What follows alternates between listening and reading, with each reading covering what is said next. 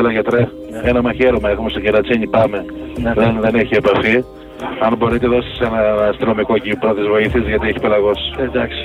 Εντάξει, πηγαίνουμε, κοντεύουμε. Εντάξει. Ναι, παρακαλώ. Καλησπέρα. Καλησπέρα. Από την αστυνομία τηλεφωνώ. Ναι, ναι. Έχω έναν μαχαιρωμένο στο θώρακα. Ναι. Αναμένουμε ασθενοφόρο, δεν ξέρω εγώ πόσες ώρες. Πες μου κάτι τι να κάνω. Αναπνέει καθόλου. Δεν ξέρω. Δεν ξέρω. Έχεις δειγμούς στο παιδί. Έχεις δειγμούς. Σε ποιο σημείο του στο θώρακα έχει μαχαιρωθεί? Είναι στην αριστερή πλευρά στο φούζασο ποσοστό. Αριστερή πλευρά.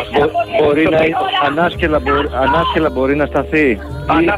Είναι... Δεν, έχει, δεν έχει επαφή ο άνθρωπος. Ναι. Ε, ε, το, το μαχαίρι που βρίσκεται είναι απάνω του. Το μαχαίρι το έχουμε πάρει εμείς. Δεν έχει πλήγει, πάρει, έχει φύγει, ναι. Βλέπετε να ανεβοκατεβαίνει καθόλου ο θωρακάς του? Όχι. Καθόλου.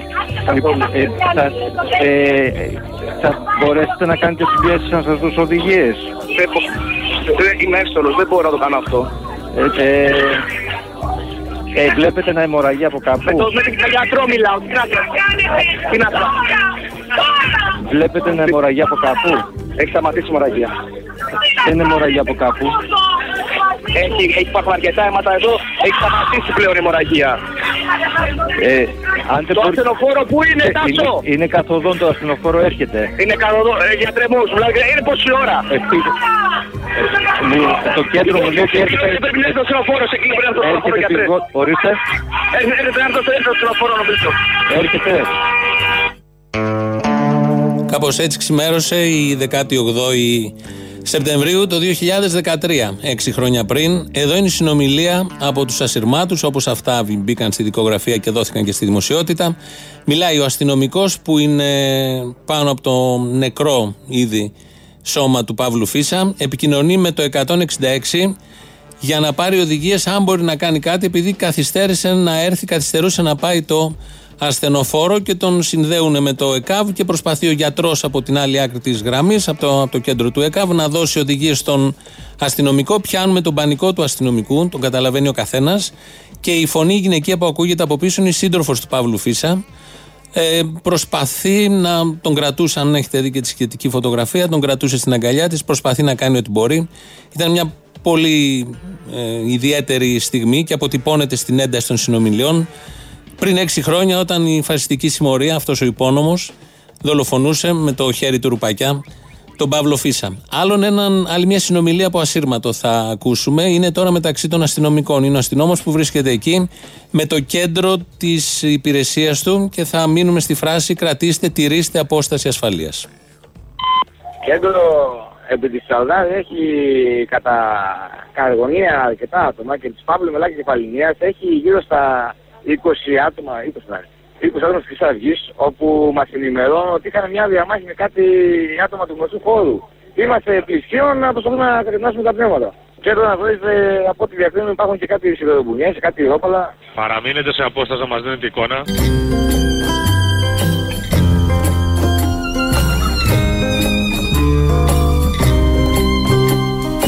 Παραμείνετε σε απόσταση να μας δίνετε εικόνα.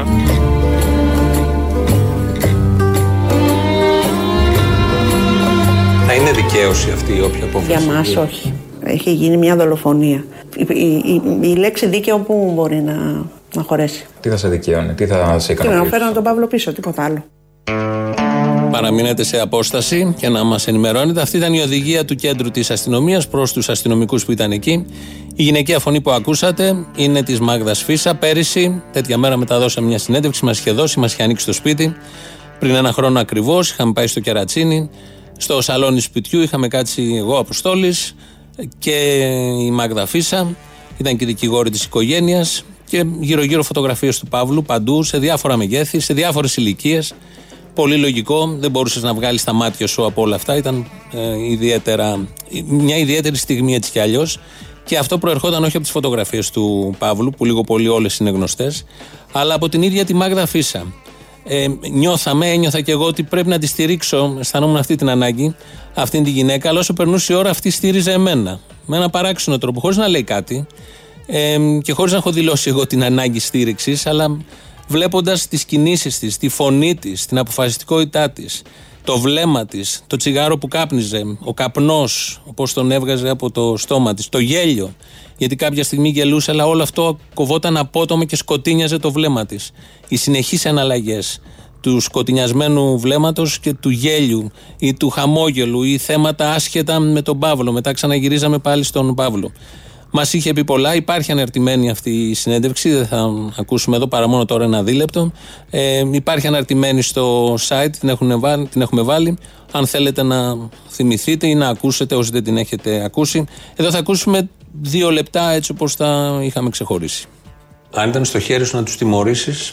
Ε, κομμάτια πιστεύω. Αυτό, δηλαδή, αυτό έχω μέσα μου, ότι μόνο σε κομμάτια. Βλέπεις τα πρόσωπά τους ότι δεν υπάρχει ίχνος μετάνοιας. Αντιθέτως, θεωρούν ότι οι δικοί τους άνθρωποι που ήταν, είναι κατηγορούμενοι είναι ήρωες.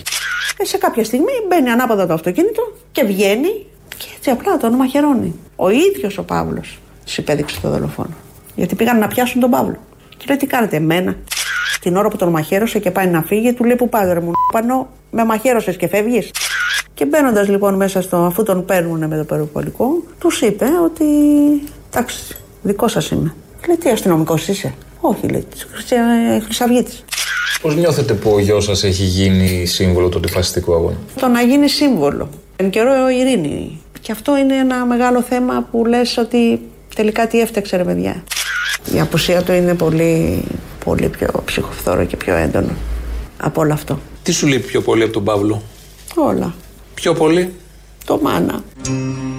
Εσύ αγέρα, πάψε πια να κλαις. Δεν έχει φύγει, ψέματα μου λες. Μην κοιτάς το στήθος που έχει ματωθεί. Σκοτώσαν, έχει κοιμηθεί.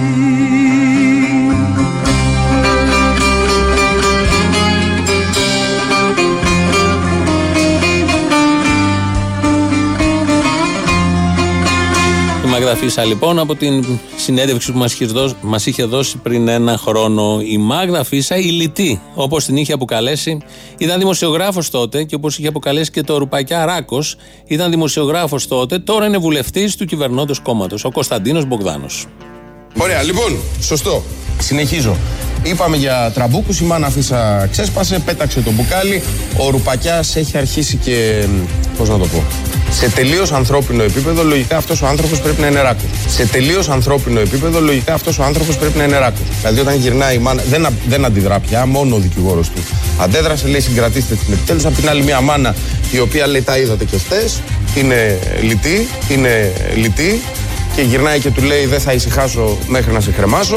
Ε, καταλαβαίνετε πως είναι ο λίγον κάπως. Λοιπόν. Όντως είναι ο λίγον κάπως. Μια μηχανία τη νιώθεις, ακούγοντας να χαρακτηρίζει κάποιος τη Μάγδα Φύσσα, αυτό το σύμβολο, ε, ως λιτή, και το Ρουπακιά, το δολοφόνο, αυτό το σύχαμα, ως ράκος. Είναι διαφορετικοί κόσμοι, διαφορετικές κοσμοθεωρίες, διαφορετικές αντιλήψεις για τη ζωή, για τον άνθρωπο, για αυτόν που είναι δίπλα σου, για αυτό που είσαι εσύ τελικά. Αλλά ο συνάδελφος τότε και νυν βουλευτής κάπως έτσι τα είδε τα πράγματα.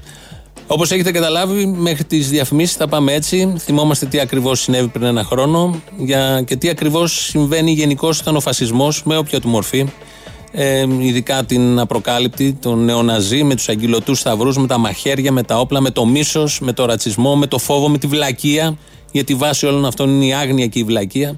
Όταν λοιπόν υπάρχουν όλα αυτά, είναι λογικό να μας απασχολούν. Να θυμηθούμε λίγο ε, τι ακριβώς συνέβη πριν ένα χρόνο. Πριν έξι χρόνια. Είναι ένα γονά που έστησαν στην αμφία άλλοι άτομα που αναγνωρίστηκαν από τα θύματα σαν χρυσαυγίτες. Η επίθεση έγινε λίγο πριν τις δώδεκα τη νύχτα της Τρίτης προς Τετάρτη, με θύμα έναν τριανταετράχρονο νεαρό, ο οποίος χτυπήθηκε με μαχαίρι και ξεψύχησε. Στου δράες του δράκου τη καμπούρα πάνω στις ράχης το φτερό.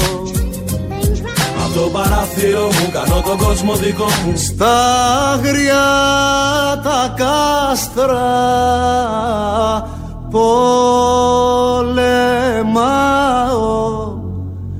και έτσι τους χρόνους μου μετρώ. Το φίλο μας το πιάσανε τελευταίο, μας χτίσαν άνθρωπος, έκατσε και πολέμησε και αφού είδαν ότι δεν μπορούσαν να τον ρίξουν κάτω γιατί είναι λιοντάρι, τον εμαχαιρώσανε. Τον κυνηγήσανε εδώ, ο γιος μου μπήκε μπροστά, έδιωξε τα παιδιά και ένας έρχεται με το αμάξι ανάποδα, βγαίνει και τον καρφώνει στην καρδιά. Ο γιατρός μου είπε είναι επαγγελματικό κτύπημα. Φτιάχνω φαρέ, φτιάχνω φαρέτρα μαύρη απ' της νύχτας τα μαλλιά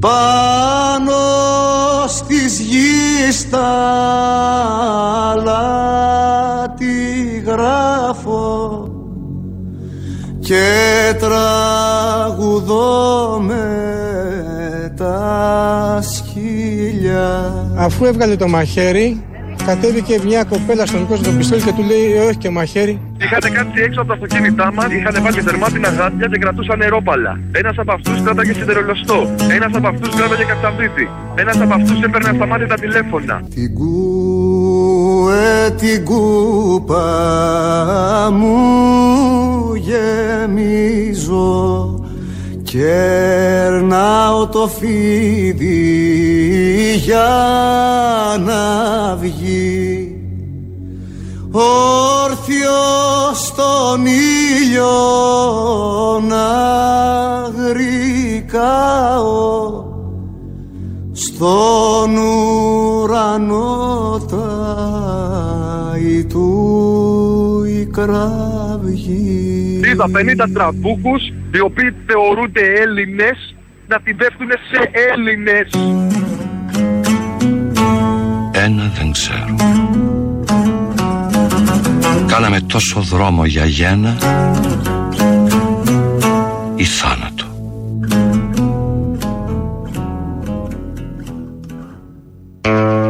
Αυτά πριν έξι χρόνια, πριν έξι χρόνια στο Κερατσίνι, στην Παναγία Τσαλδάρη, εκεί από όπου σήμερα έξι ώρα το απόγευμα θα ξεκινήσει η πορεία που γίνεται κάθε χρόνο, καταλήγει στο κέντρο εδώ του Πειραιά και ξεκινάει πάντα αυτή η πορεία με τη Μάγδα Φύσσα που φυλάει το μνημείο του Παύλου που βρίσκεται στο συγκεκριμένο σημείο. Ε, θα ακούσουμε το τραγούδι, ένα τραγούδι του Παύλου Φύσσα, ε, το ακούσαμε και λίγο πριν, θα το ακούσουμε τώρα, αλλά πάνω εκεί έχουμε βάλει φρικαλαιότητες, δολοφονίες, ναζιστικά εγκλήματα, θάνατο, γιατί μόνο αυτό προσφέρει ο φασισμός. Όχι όμως από τα τωρινά χρόνια, από τη δική μας εποχή, από τη δεκαετία του σαράντα και όλα αυτά που έκαναν αυτοί που επίσης είχαν τον αγγυλωτό σταυρό, όχι ως τατουάζ στον μπράτσο τους, αλλά ως λάβαρα στις επιθέσεις που κάνανε. Δίστομο, Καλάβρυτα, κομμένο της Άρτας, ο Βιάννος στην Κρήτη και η Κοκκινιά εδώ κοντά στον Πειραιά.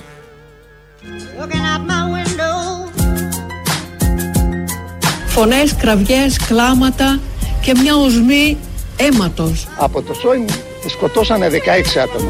Αδέρφια, εξαδέρφια, πεθερούς και κουνιάδες. Πατούσα πάνω σε πτώματα, πάνω σε αίματα. Το αίμα που πότισε τη γη των Καλαβρίτων στο Παλιπίγας δεν ικανοποίησε στους Γερμανούς. Κοιτάζω πάλι απ' το παράθυρο μου κι αντικρίσω αυτό το γνώριμό μου με καιρικείο κρίσω. Βλέπω τα πουλιά να ταξιδεύουν πάλι μακριά από στα νηρά μου που τα πούλησα μικρός πολύ φθηνά. Χάσαμε τα ξαδέρφια μου και δυο πρώτος μου μπαρμπάδες. Εγώ χάσα τον άντρα μου, τον αδερφό μου, τις κουνιάδες μου και τον πεθερό μου. δεκαεπτά άτομα μου σκοτώθηκαν από πατέρα, θείους και ξαδέρφια. Μου σκοτώσανε τον πατέρα μου, τον πεθερό μου, δυο κουνιάδες. Θείους, τα δέρφια. Σαν άγγελος που τον παράδεισο έχει παρατήσει, γυρνάω πάλι πίσω στην παιδική μου φύση και κουρνιάζομαι. Κάτω απ' την κουβέρτα να κρυφτώ πάλι ταράζομαι, ναι, και θέλω να πω. Δεν αφήσανε πέτρα στην άλλη πέτρα. Τα κάψανε όλα. Σκοτώνανε γυναίκες, σκοτώνανε παιδιά μέχρι κάτω στο Μύρτο. Γλώσσα, μουρνιές, μύθους, ρίζα. Δεν αφήσανε ζωντανό άνθρωπο. μέχρι εγκυμονούσε γυναίκες του Κώστα. Και κρατάω σφιχτά, δεμένη και θυμωμένη, την ανάγκη να ξεφύγω από το μικρό κόσμο μου. Αφήνω μια ματιά τελευταία προς τον ουρανό μου και μ' ανοιχτά τα χέρια βουτά από το παράθυρό μου. Τρέχω προς την κάτω πλατεία, είχαν βάλει φωτιά σε κάποια σπίτια, έπεφταν τα αναμένα κάρβουνα στο δρόμο και εγώ κοίταζα ψηλά να δω μήπως αυτά τα κάρβουνα πέσουν επάνω μου και με κάψουνε. Σε κάποια στιγμή πάτησα κάτι μαλακό. Έσκυψα να δω τι ήτανε και ήτανε δύο κοριτσάκια που πριν από το μεσημέρι παίζαμε μαζί. Απ' το παράθυρο μου κάνω τον κόσμο δικό μου, για να τον δώσω κληρώνω μια στον γιο μου. Πάρε και τον ήρω μου, είναι το μόνο που μου έχει απομείνει δικό μου. Απ' το παράθυρο μου το μόνο δώρο στο γιο μου, ένα κομμάτι γκρίζα από τον ουρανό μου. Δύο δάκρυα στα μάτια και μια προσευχή που κάνω απόψε προς τον Θεό μου. Κυκλώνουν το σχολείο και βάζουν φωτιές στο σχολείο για να μπορέσουν να κάψουν, αν είναι δυνατόν, όλα τα γυναικόπαιδα που ήταν κλεισμένα με εμπαρωμένες στις πόρτες και τα παράθυρα μέσα στο σχολείο. Με πολυβόλα, όλμους, μυδράλια, αυτόματα. Τρελαμένη φτάνω στη μάνα μου, της λέω το θείο τον σκοτώσανε και το Δίστομο είναι γεμάτο σκοτωμένων. Ένθος, ερημιά, φωτιά, καπνός, ερήπια. Κοιτάζω πάλι από το παράθυρό μου και αντικρίζω πίσω. Έχω ένα κόμπο στο λαιμό, πρέπει να λύσω. Οι σκέψεις με μπερδεύουν, δίνουν και παίρνουνε στα σπίτια μου. Λες σε κάποια θάλασσα πάθους να πάω να κάνω τι σου λες. Έτρεξα, με κυνηγήσανε, με γνωρίσανε, έπεσα στο ποτάμι, βγήκα στο ανάγωμα, φεύγαν οι Γερμανοί. Ήρθα μέχρι την πλατεία, άκουγα το, τα καλάμια πηγόντανε και χτυπάγανε. Γύρισα πάλι. Και θα πάω ασθενά και βρήκα τον πατέρα με τον μωρό, λιποθύμησα εκεί. Δεν μπορώ να μιλήσω.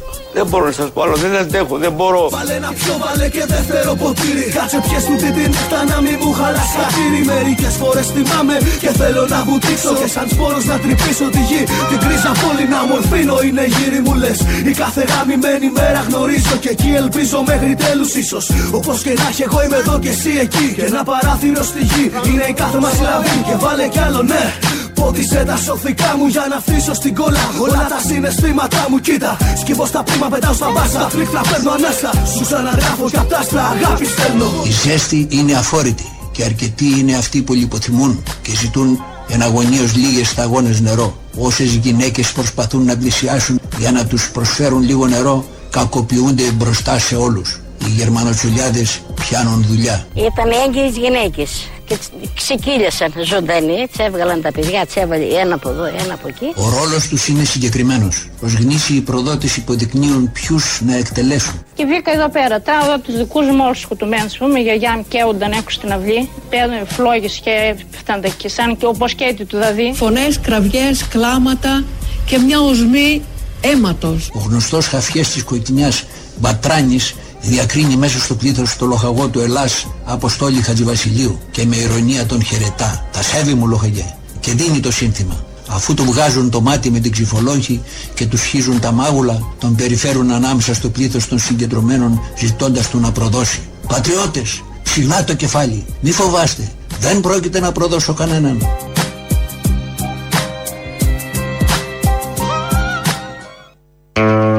Αυτά τα τελευταία είναι οι διηγήσεις από το μπλόκο στην ε, Νίκαια. Εδώ είναι Ελληνοφρένεια, όπως ε, κάθε μέρα, έτσι και σήμερα.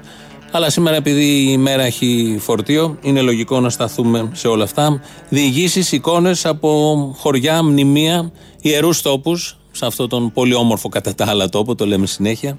Δίστομο, Καλάβρυτα, ο Βιάννος και άλλα χωριά, είναι πάρα πολλά.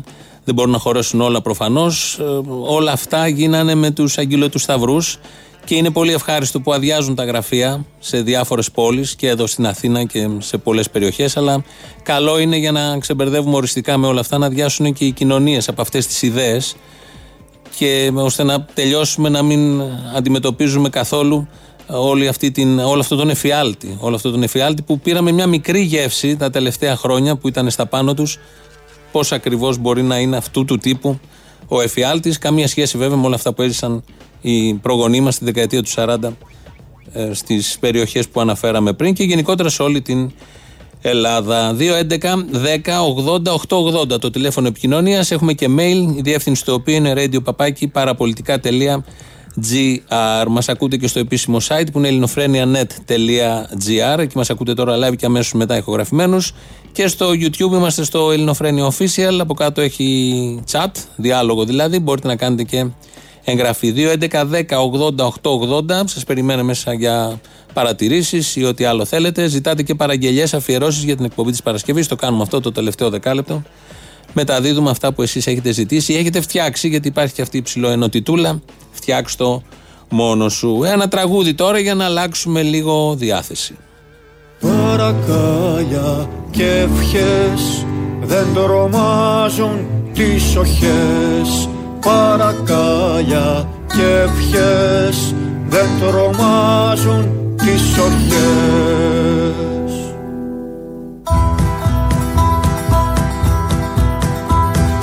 Μαύρη αυγή σέρνεται στη γη, φάρμα καιρό, φίδι αγκύλωτο. Παύλο Φύσσα, τρεις πληγές φορώ, απ' τουλμάναν δεκαχμές μετρώ. Η σκισμένη φλέβα μου κοίτα, μες στο αίμα τον σακιά τλουκμάν. Μαύρη αυγή σέρνεται στη γη, φάρμα καιρό, φίδι αγκύλωτο. Απ' τη σάπια μήτρα των αστών, ρουπακιάδες τάγματα φιδιών, του λυκών του καπιταλισμού που μισούν το δίκιο του λαού. Ε, και συνέχεια θα το ακούσουμε προς το τέλος. Τελικά δεν αλλάξαμε κλίμα, στο ίδιο μήναμα, απλά η διάθεση λίγο, επειδή είναι λίγο πιο ρυθμικό. Και βλέπω χτες στο Twitter εκεί σε αυτά τα μηνύματα που στέλνουν στην Ελληνοφρένεια και λέει ένας, γυναίκα, άντρας, δεν μπορώ να καταλάβουμε αυτά τα ψευδόνυμα, Βλακ σίγουρα, γράφει για χτες, για τη χθεσινή ημέρα, για τη χθεσινή εκπομπή. Απόψε, λέει, κλείνουν έξι χρόνια από τη δολοφονία του Φύσσα. Στη Τραπετσόνα γίνεται συναυλία μνήμης. Στη Μεσογείο τα γραφεία της Χρυσής Αυγής έκλεισαν με λουκέτο. Ο λαγός παντελονιάζει την αποζημίωση ευρωβουλευτή. Όλα μαζί τα βάζει. Μαντέψτε, λέει ο τύπος αυτός ο Βλαξ, πόσο χρόνο αφιέρωσε η εκπομπή σήμερα για όλα αυτά. Ξεφτύλα, μουγκαφρένια. Μιλάει για τη χθεσινή εκπομπή. Πάντα και η επέτειος έχει οριστεί του Παύλου Φύσσα, ενώ έγινε τα μεσάνυχτα προς δεκαοκτώ, να είναι δεκαοκτώ Σεπτεμβρίου κάθε χρόνο. Μιλάμε, ασχολιόμαστε, αφιερώνουμε τώρα εδώ περίπου είκοσι λεπτά με αυτό το θέμα. Σε πολλές καθημερινές εκπομπές υπάρχει αυτό το θέμα. Προχθές την Πέμπτη είχαμε τη δικηγόρο της οικογένειας Φύσσα στην Ελευθερία και μιλούσαμε όλη την ώρα για το πώς πάει η δίκη και τι γίνεται και τι θα γίνει. Και βγάζει αυτό το συμπέρασμα εδώ τύπος ή τύπισσα, Βλάξ έτσι κι αλλιώς, και καταλήγει με αυτόν τον ωραίο τρόπο, βγάζει και το συμπέρασμα στο τέλος, ξεφτύλα μουγκαφρένια. Του απαντάνε και κάποιοι σύντροφοι γενικότερα από το Twitter. Λεπτομέρειες, αλλά τα βλέπουμε και αυτά και καθορίζουν κάποια πράγματα, αυτά τα μικρά μηνύματα. Κυρίως όχι, δεν επηρεάζουν εμάς, γιατί εμείς ξέρουμε πολύ καλά τι κάνουμε, θα το κάναμε, δεν υπάρχει περίπτωση να το αλλάξουμε. Αυτά τα ηχητικά που ακούσαμε τα ακούμε κάθε χρόνο, τα ακούμε και συνέχεια και θα τα ξανακούμε όσες φορές κρίνουμε ότι χρειάζεται. Αλλά για αυτούς τους τύπους που θέλουν ντε και καλά να βγάλουν ένα συμπέρασμα, αν δεν το κάνει με χρήματα, που θέλουν ντε και καλά να βγάλουν ένα συμπέρασμα, το έχουν βγάλει από πριν και βάζουν την πραγματικότητα και προσαρμόζουν την πραγματικότητα πάνω σε αυτό που αυτοί έχουν στο μυαλό τους. Είναι αστείο, γίνεται και λίγο δραματικό, αλλά τελικά καταλήγει πάρα πάρα πολύ αστείο. Οπότε πάμε στις πρώτες διαφημίσεις, αλλά λίγο πριν έχουμε το πρώτο μέρος του λαού. Καλώς μας ήρθατε. Καλώς σας βρήκαμε. Πού εδώ ήσασταν? Εμείς, εμείς δεν είμαστε από αυτούς που σας ακολουθήσαμε, είμαστε από αυτούς που ήμασταν και ήρθατε εσείς. Κάτι είναι κι αυτό. Σημασία από έχει ότι ξαναβρεθήκαμε. Αλλά μ' αρέσει που είσαστε νεράιδες όμως. Λοιπόν, εγώ μια απορία έχω. Τι? Να πεις το αφεντικό σας εκεί πέρα. Μας τρώει που μας τρώει το πρωινό ο θείος. Θα μας τρώτε και το μεσημέρι εσείς? Καμιά δουλειά δεν θα κάνουμε τίποτα εμείς τελικά? Κάνε μωρή, ραδιόφωνο είναι, κάνε ταυτόχρονα. Τη Μενεγάκη πώς τη βάζεις και σιδερώνεις? Όχι, δεν μπορώ. Καλά, καταρχάς δεν βλέπω Μενεγάκη, δεν γίνεται με τίποτα. Τι βλέπεις? Α, άλλα πράγματα εδώ. Ε, τα άλλα που βλέπεις εκεί. Ε, σοβιετικά ντοκιμαντέρ, τι βλέπεις? Και από αυτά και τα νεοφιλελεύθερα, δεν έχω πρόβλημα. Αλίμον, αλίμον. Μάλιστα, Βεβαίως. κατάλαβα, κατάλαβα. Και... Δεν ξέρω αν είδες uh, τις επτακόσιες τριάντα δύο χιλιάδες ευρώ του Κυριακού, της Μαρέβας. Ναι, εντάξει, τι είναι τώρα αυτά. Έλα, αυτά ένα σαυροκύριακο είναι, ψίχουλα. Αυτά, αυτά, αυτά είναι αυτά που δεν χάθηκαν, αυτά που βρέθηκαν. Τα άλλα, τα άλλα που χάθηκαν. Α, χαθήκαν και λεφτά? Όχι πολλά. Τι κάνει ο Χρυσοχοΐδης? Ο Χρυσοχοΐδης είναι μόνο για την τρομοκρατία. Α, μόνο, ε. Την, την, την τρομοκρατία την έχει. Mm. Τα άλλα τα χάνει. Αυτά δεν είναι τρομοκρατία? Ως προς τον κόσμο. Τέλος πάντων, λοιπόν. Ε, δεν είναι. Καλή αρχή από Λονδίνο. Γεια σου, Λονδίνο, τα φιλιά μου. Φιλάκια πολλά. Εκεί που πήγατε, στο λιμάνι. Να σε καλά. Του λιμανιού γίναμε. Ε. Του λιμανιού. Το καλεντερίμιο συνεζήσαν. Μα που δεν ξέρουν, είναι πόνος και καημός.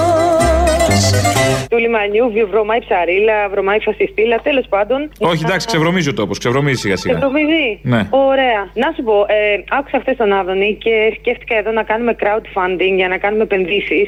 Α, ωραία. Και... αυτά τα καινούργια τα προγράμματα. Ναι, ναι. Και λέμε εδώ, επειδή είμαστε, ξέρεις, και νεολίμπεραλ, να κάνουμε να επενδύσουμε σε ένα think tank για τον επαναπροσδιορισμό του νοήματος του σοσιαλισμού. Που έλεγε ο Τσίπρας. Α, έχει πάει σύννεφος στο Λονδίνο, ε. Με τα δυο χέρια. Έπαιρνα πριν, ήθελα να κάνω πλάκα, αλλά τώρα ακούω αυτή τη Σώτη τη Τριανταφύλλου. Σώτη, σου λοιπόν. Το ορκίζομαι. Σώτη, για σένα ζω. Σώτη, σου το ορκίζομαι. Σώτη, έχω γερό. Ναι, αυτή. Να σου πω, αυτή τι δουλειά κάνει, ρε φίλε. Τι, το επάγγελμα του χαιρετώ. Σε παρακαλώ πολύ, σε παρακαλώ. Λογοτέχνη, συγγραφέας, κάτι τέτοιο. Τι, τι, τι ακριβώς, τι βγαίνει στην τηλεόραση. Είναι πνευματικός άνθρωπος. Πνευματικός, δηλαδή οι υπόλοιποι δεν είμαστε πνευματικοί άνθρωποι. Δεν έχουμε πνεύμα να σκεφτούμε. Αυτή έχουμε, μόνο... έχουμε. Και κάποιοι έχουμε, επειδή το τσούζουμε και το ενόπνευμα, είμαστε ενοπνευματικοί άνθρωποι. Μάλιστα. Μ' αρέσει αυτό, λοιπόν. Yeah. Πάει αυτό το θέμα. Είναι πολλές οι κατηγορίες. Yeah. Για να καταλάβεις όμως, είναι ίδιο επίπεδο πνευματικός άνθρωπος με τον Μπογδάνο. Ναι, σωστό. Okay. Για τον εμετό που είχα πάρει τις προάλλες. Ωραία. Αυτό, το έχουμε. Πάμε παρακάτω. Ο Καμένος που έλεγε για τους υδατάνθρακες είχε στο μυαλό του ΑΟΖ, δηλαδή Ανώνυμος Οργανισμός Ζυμαρικών. Γι' αυτό πήγε στον υδατάνθρακα το μυαλό του. Καθυστερημένο αστείακι λίγο, ε. ε αφού τώρα το βάλεις, ρε. Ε, ναι, αλλά εκτός εποχής. Δεν έχει σημασία.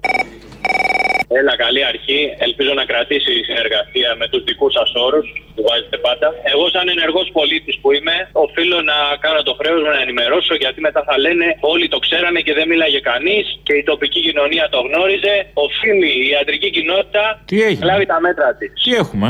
Μετά θα λένε, θα κάνει κακό. Είναι ένα παιδί. Κωνσταντίνος Μπογδάνος λέγεται. Ναι. Θα δείτε σε μερικά χρόνια θα κάνει κακό αυτό το παιδί. Γιατί τώρα κάνει καλό. Λένε, το, αυτό δεν είναι τίποτα. Θα κάνει κακό και θα λένε όλοι το ξέρανε και κανείς δεν μιλούσε. Παιδιά, κάποιος να τον αναλάβει. Μια ομάδα ιατρική κάτι να τον αναλάβει. Γιατί θα κάνει κακό και θα λέμε, κοίτα να δεις. Καλό παιδί ήταν, θα λένε. Καλό παιδί ήταν, θα λέμε. Από πού και σου, πώς προκύπτει αυτό. Θα πούνε ότι δεν είχε δώσει και δικαιώματα στη γειτονιά. Έλα, καημένα. Όλοι θα ξέρουν, αλλά θα λένε δεν είχε δώσει δικαιώματα γιατί δεν θα είχε ασχοληθεί κανείς. Mm. Ενώ εγώ το λέω το, το, το, από τώρα. Θα κάνει κακό.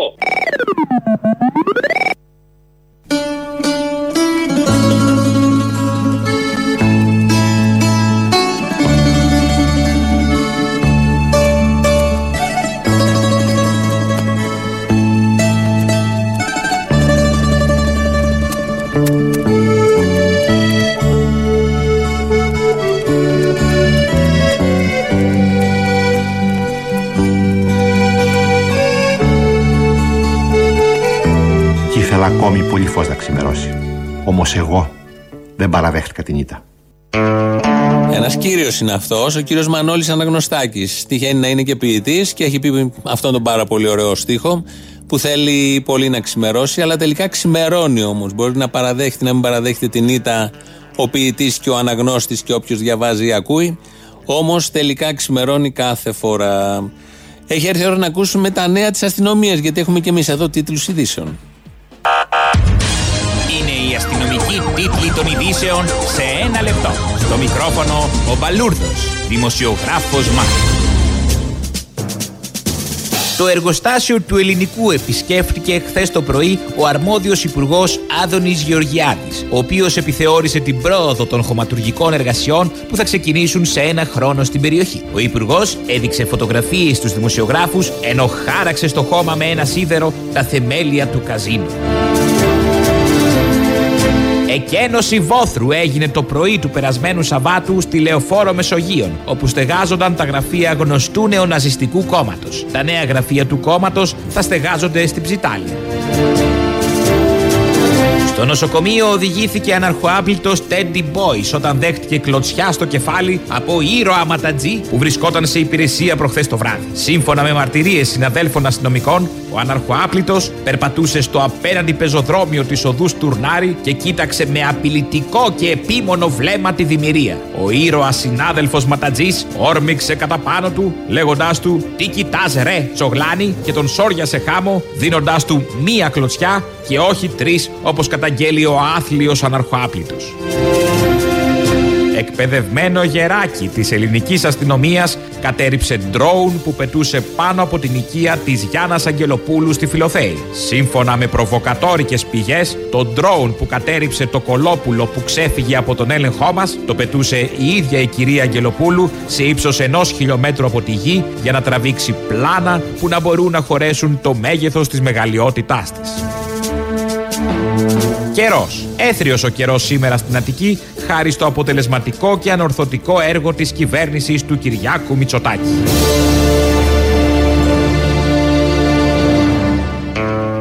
Έτσι τα βλέπει η ελληνική αστυνομία, έτσι μας τα στέλνει, έτσι τα εκφωνεί ο συνάδελφος δημοσιογράφος Μπαλούρδος, Ματ.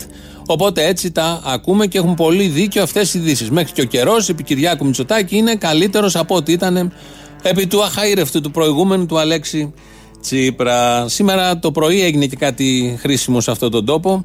Κάτω από την πίεση και την πολύ σημαντική και δυναμική παρέμβαση σωματείων φορέων του ΠΑΜΕ, ανεστάλλει ένας πληστηριασμός.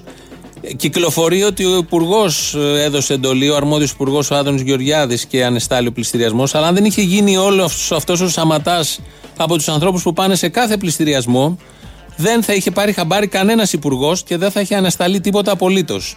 Είναι μια οικογένεια, την πρώτη της κατοικία θα έχανε, επειδή και οι προηγούμενοι αριστεροί είχαν εξασφαλίσει να μην χάνονται πρώτες κατοικίες. Η οικογένεια αυτή κινδύνευε να βρεθεί στο δρόμο και θα έχανε την πρώτη κατοικία και δεν ξέρουμε τι θα γίνει τελικά, γιατί μια αναστολή ενός υπουργού δεν λύνει το θέμα, κάτι προσωρινό δημιουργεί. Η οποία κατοικία καταστράφηκε από πυρκαγιά στο μαγαζί το οποίο, από το οποίο είχε εισόδημα αυτή η οικογένεια. Καταστράφηκε δηλαδή το μαγαζί, δεν είχε δυνατότητα να αποπληρώσει και θα έχανε και το σπίτι. Στην πυρκαγιά έχασε τη ζωή του και ο πατέρας της οικογένειας. Να ακούσουμε τι έγινε το πρωί.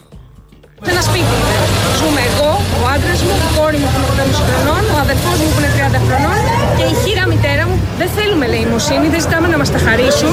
Είμαι τριάντα πέντε χρονών, ο αδερφός μου τριάντα, ο άντρας μου τριάντα έξι.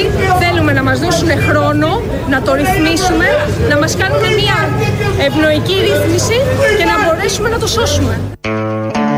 Γίνονται πράγματα που έλεγε η Ιβάνα Μπάρμπα, γίνονται πράγματα, αρκεί τα φώτα της δημοσιότητας να πέσουν και εκεί, γιατί πολύ Νοβάρτης έχουμε, πολύ κουκούλωμα Νοβάρτης, πολύ δίλιασμα για την Νοβάρτης, πολλά ξεπλήματα για την Νοβάρτης και για άλλα θέματα, και χάνουμε και κάποια σημαντικά ουσιαστικά που συμβαίνουν. Η Σώτη Τριανταφύλλου, η Σώτη Τριανταφύλλου, αγαπημένη εδώ της εκπομπής, είναι και πνευματικός άνθρωπος της εποχής. Έδωσε συνέντευξη σήμερα το πρωί. Δεν είναι και τόσο καλός ο ήχος, αλλά νομίζω είναι τόσο καλά αυτά που λέει που πρέπει να τα ακούσουμε. Έχει κάνει την πρόταση πριν μια εβδομάδα εγγράφος να καταργηθεί η αργία, που δεν είναι αργία, δεν έχει σημασία, της δεκάτης εβδόμης Νοέμβρη, να μην γιορτάζονται δηλαδή στα σχολεία, να μην γιορτάζεται η επέτειος του Πολυτεχνείου. Νομίζω ότι δόθηκε περισσότερη δημοσιότητα από ό,τι άξιζε, αλλά να το αναλύσω λίγο περισσότερο.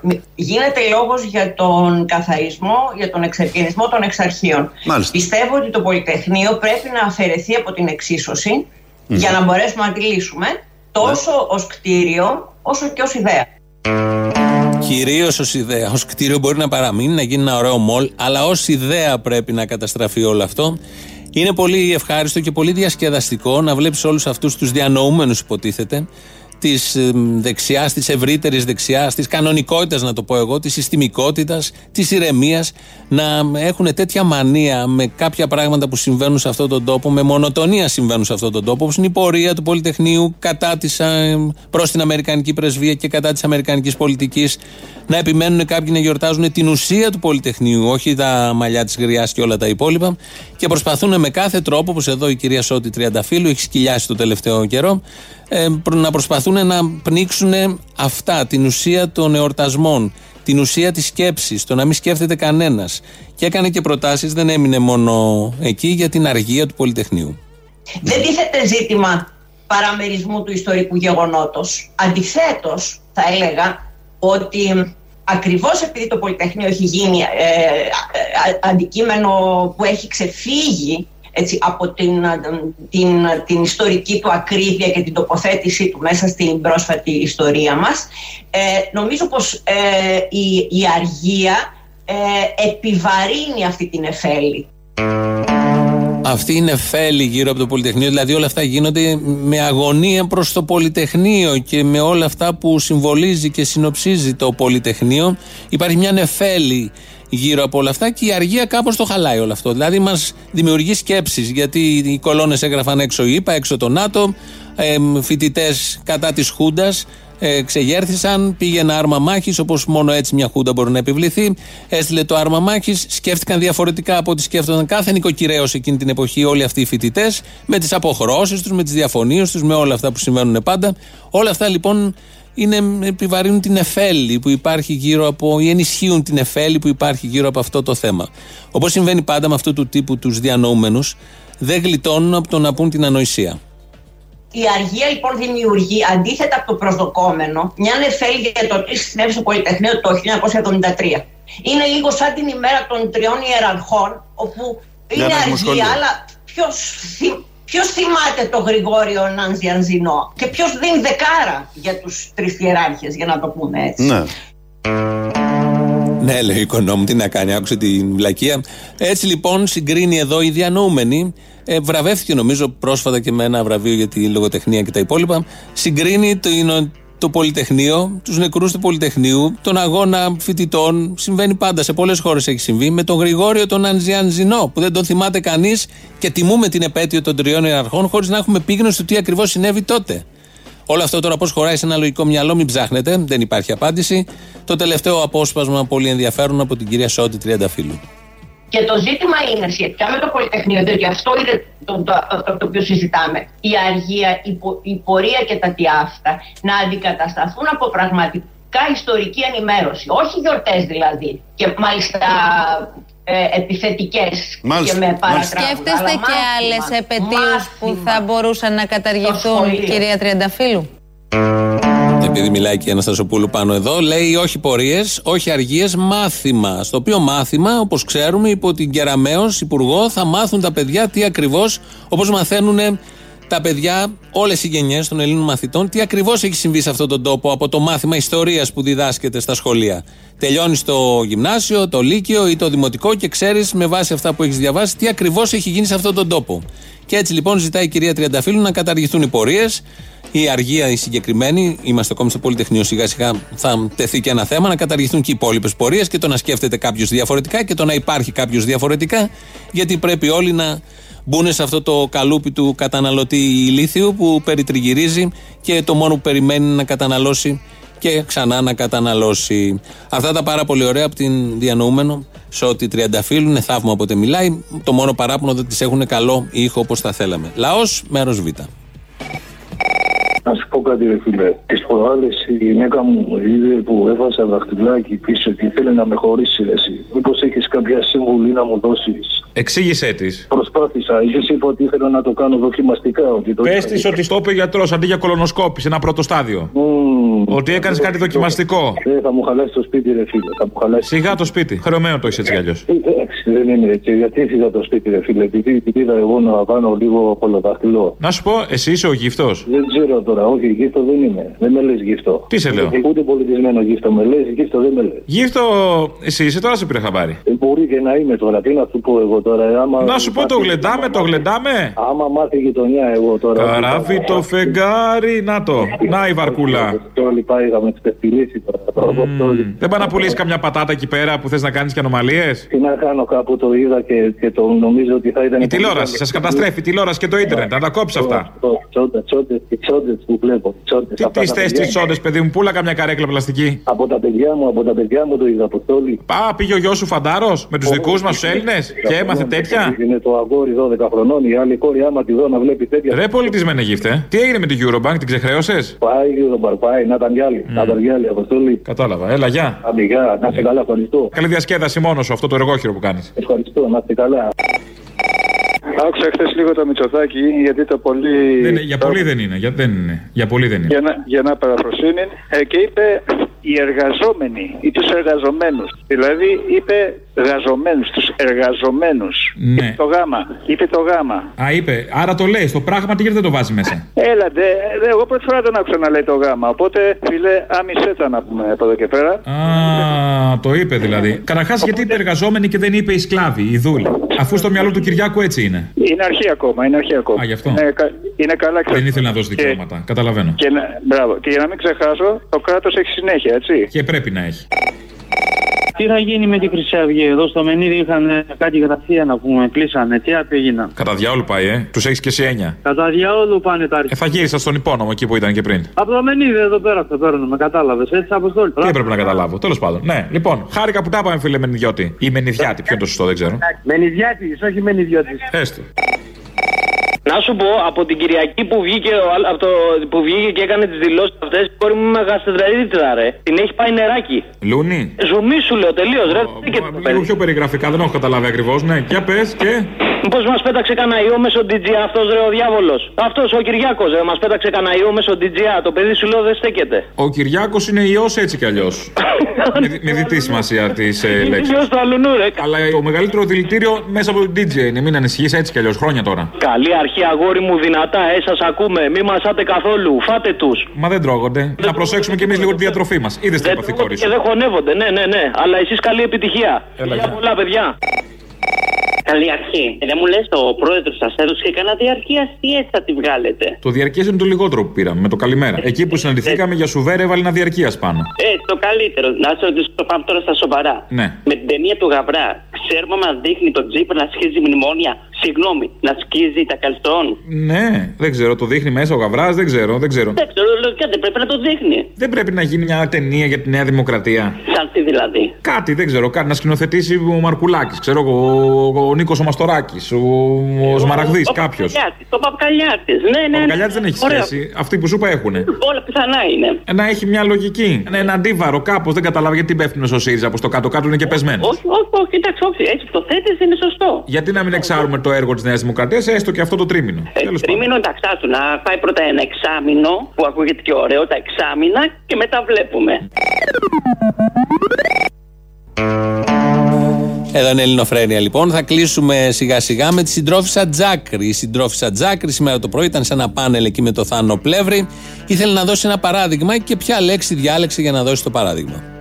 Κυρία Τζάκρη, ο κύριος Τσακαλώτος δήλωσε ότι ανησυχεί για την πασοκοποίηση του ΣΥΡΙΖΑ και δεν θέλει να μολυνθεί ο ΣΥΡΙΖΑ από το ΠΑΣΟΚ. Ακούστε λιγάκι. Απάντηση είναι κάτι και ολοκληρώνουμε, που δεν απηχεί στην πολιτική πραγματικότητα, δεν θα γίνει, δεν, δεν έχει γίνει και δεν θα γίνει ποτέ. Γιατί ε, επιδιώκουμε όμως ως κόμμα. Και καλά, πολλά στελέχη είστε εκεί. Ακούστε με λιγάκι. Επιδιώκουμε. Αυτό νομίζω είναι ο Τσακαλώτος. Ναι. Αυτοί που μας ψήφισαν στις εκλογές και τις προηγούμενες τρεις εκλογικές διαδικασίες να μπορούν να συμμετέχουν στις κομματικές διεργασίες ως πραγματικοί συμμέτοχοι, ως πραγματικοί δηλαδή πολίτες του κόμματός μας, του κόμματός μας και όχι ως λαθρομετανάστες. Και όχι ως λαθρομετανάστες, τους οποίους βρισκόμαστε στο ίδιο χώρο και τους αντιμετωπίζουμε με διαφορετικά μέτρα. Μ' αρέσει που αποκαλείται το λαθρομετανάστης σαν έννοια, γιατί το είχατε καταργήσει. Ο Πλεύρης, ο Θάνος της τη λέει από δίπλα. Και δικαίως, γιατί δεν είναι παρομοίωση αυτή, δεν είναι λέξη να τη χρησιμοποιεί αριστερή βουλευτίνα που έχει περάσει από ένα Πασόκ, που είχε πρόεδρο τον πρόεδρο της Σοσιαλιστικής Διεθνούς. Έχει ψηφίσει όλα τα μνημόνια η Τζάκρη από διάφορες θέσεις, πάντα της αριστεράς ή της κέντρο αριστεράς. Δεν δικαιολογείται μια τέτοια, με ένα τέτοιο βεληνικές αριστεροσύνης και σοσιαλισμού να χρησιμοποιεί τέτοιες φράσεις. Με αυτόν τον προβληματισμό σας αποχαιρετούμε και σήμερα. Το τρίτο μέρος του λαού ακολουθεί αμέσως τώρα και αμέσως μετά το κεντρικό μαγκαζίνο εδώ με την Ανδριάννα Ζαρακέλη. Γεια σας. Ναι. Ναι, γεια σας. Η Ξένια. Δεν είμαι η Ξένια. Α, μάλιστα, εντάξει. Οκ, ευχαριστώ. Να είστε καλά. Μπορώ να την κάνω όμως, άμα θέλετε. Έλα ρε Αποστόλη, μνημόνια για πάντα που είσαι μωρέ. Είδα το τέτοιο να τον πήγαν στο Μέγαρο Μουσικής, ε. Τον, τον, τον Πρετεντέρη. Ε, κανένα γλύψιμο δεν πάει χαμένο να ξέρεις. Αυτό να το ξέρεις. Η άλλη Χούκλη πήγε στο γραφείο του Πρωθυπουργού. Ο Ζούλα στην ΕΡΤ, το... τα έχουμε δει αυτά. Ε, κούτσα κούτσα γίνεται δουλίτσα. Το συζητάμε. Μετά λέμε ότι έχουν κρίσει τα μέσα. Τι κρίση έχουν τα μέσα, μια χαρά δουλειά βρίσκουν όλοι αυτοί. Εσάς πότε θα δούμε. Εμάς μας βολέψαν εδώ τώρα. Τι μιλάμε τώρα, χαζομάρες. Βολευτήκαμε εδώ. Ε, εντάξει, δεν είναι κρατική θέση, αλλά τέλος πάντων από κάπου ξεκινάνε όλοι. Φεύγει, όπως είπε ο Άδωνης, οφειλιά από την οικοδομή. Φεύγει. Επιστροφή ε... στην κανονικότητα και στην οικοδομή. Τώρα θα ανθίσει η οικοδομή, να δεις. Ο... Η αυλωνή του μόνο, αν θυμάμαι καλά, έβλεπε μπετονιέρες. Κάποιοι συσχετίζουν το συγκεκριμένο μέτρο με το έργο στο ελληνικό. Ότι αποκλείεται. Το... Ότι, τι, ότι είναι για φωτογραφικό να... και ότι το έκανε για να γλιτώσουν στο ελληνικό τα ΦΠΑ. Ναι, μιλάμε για εκατομμύρια ευρώ ΦΠΑ. Για ένα έργο που θα γίνει, όπως μάθαμε, με δάνεια. Ναι, οκ, okay, και σημασία έχει ε... ανάπτυξη. Πρόκειται για ένα ακόμα δώρο στον όμιλο Λάτσι. Ότι η ανάπτυξη έρχεται, ας πούμε, από τα μολ που θα χτίζονται συνέχεια. Αυτοί ισχυρίζονται αυτό το πράγμα. Με τους μισθούς πείνας που θα δίνουνε. Ωραία ανάπτυξη θα έρθει. Όχι με το να βρει δουλειά ο κόσμος. Ωραία. Ξέρουμε τι είδους ανάπτυξη θα έρθει και για ποιους. Ε, τουλάχιστον άρχισε κάτι. Ε. Με το ΣΥΡΙΖΑ δεν είχαμε τίποτα. Επιστροφή στην κανονικότητα λέγεται αυτό. Δεν νομίζω ότι πρόκειται για κανονικότητα. Αθλειότητα, δεν έχει σημασία. Επιστροφή στην αθλειότητα που είχαμε και πριν. Έλα, Αποστολή. Έλα. Πού είσαι? Ε, πού είμαι, πού, πού πήρες, δεν πήρες τηλέφωνο? Κάτσε ρε, μα ακούγεται διαφορετικά από το ραδιόφωνο, διαφορετικά από το τηλέφωνο. Έλα ρε, δεν ακούγεται το ίδιο, εντύπωση μου κάνει. Λέγε ρε, τι θες. Μη, όπα, λίγο ηρέμησε εμένα. Εγώ να ηρεμήσω. Ε, θα σε πάρει ο διάλος, λέγε. Ρε, μα μπαίνω στρατό. Αποστόλης, τι μπαίνεις να πήξεις? Μπαίνω στρατό. Να πήξεις. Να, πήξω, να σε πήξουνε ποντικαρά. Στο καψόνι μέσα να σε ψοφίσει. Εγώ επί ΣΥΡΙΖΑ είχα μέσα, τώρα δεν έχω, τι κάνουμε? Μα τι έκανες που δεν πήγες επί ΣΥΡΙΖΑ? Σκεφτόμουν και θέλω τη βοήθειά σου. Είναι χειρότερο να βγεις γιοτάς στο στρατό ή να τους ψηφίσεις Χρυσή Αυγή? Το γιοτάς γιατί είναι κακό? Δεν είναι. Σιγά. Χαμένος χρόνος από τη ζωή σου είναι ο στρατός έτσι κι αλλιώς. Όσο μεγαλύτερο γιότα πάρεις, τόσο καλύτερο. Γιότα πέντε το ιδανικό. Α, πρώτη φορά παίρνω τηλέφωνο. Συγχαρητήρια για την εκπομπή. Για το σταθμό συγχαρητήρια, αλλά δεν πειράζει. Σε συγχωρούμε, επειδή είσαι καλή. Ο σταθμός δεν είναι δικός μας, δεν έχει να κάνει. Δίκιο έχετε, δίκιο έχετε. Έχω ένα φίλο που ψήφισε Λαφαζάνη στις εκλογές. Άκου ε, τώρα. Τώρα έχει στενοχωρηθεί πάρα πολύ. Που δεν βγήκε ο Λαφαζάνης, ε, το είχε σιγουράκι. Ναι, το είχε σιγουράκι και τώρα βρίζει. Ε, εντάξει, έκατσε. Στραβή την πέσανε του κ. Παναγιώτη. Βρίζει την Κωνσταντοπούλου, τι να κάνω εγώ. Η ζωή τι φταίει? Ε, φταίει η ζωή τώρα που μου λέει ότι δεν κατεβήκανε μαζί. Εκεί είπα να πάρω τηλέφωνο να το λύσουμε. Εσύ τι ψήφισες τελικά? Α, εγώ δεν μπορώ να πω. Ε, για, για τον άλλο μπορείς να πεις όμως. Αυτός ψήφισε Λαφαζάνη, τον έδωσες. Ε, τον έδωσε, εντάξει, δεν λέμε ονόματα. Είναι και από τα Γκρίνη αυτός, καταλάβατε. Oh. Ναι, κάνουν λάθη εκεί. Εμείς είμαστε από την πρωτεύουσα, από το Μεσολόγιο. Καταλάβατε. Α, ωραία πρωτεύουσα. Ε, εντάξει, πάρα πολύ ωραία. Πάει το κατσίκι σύννεφο, ναι. Εννοείται, καλά. Βέν σε ρέμο, θα τα πούμε, σύντροφε.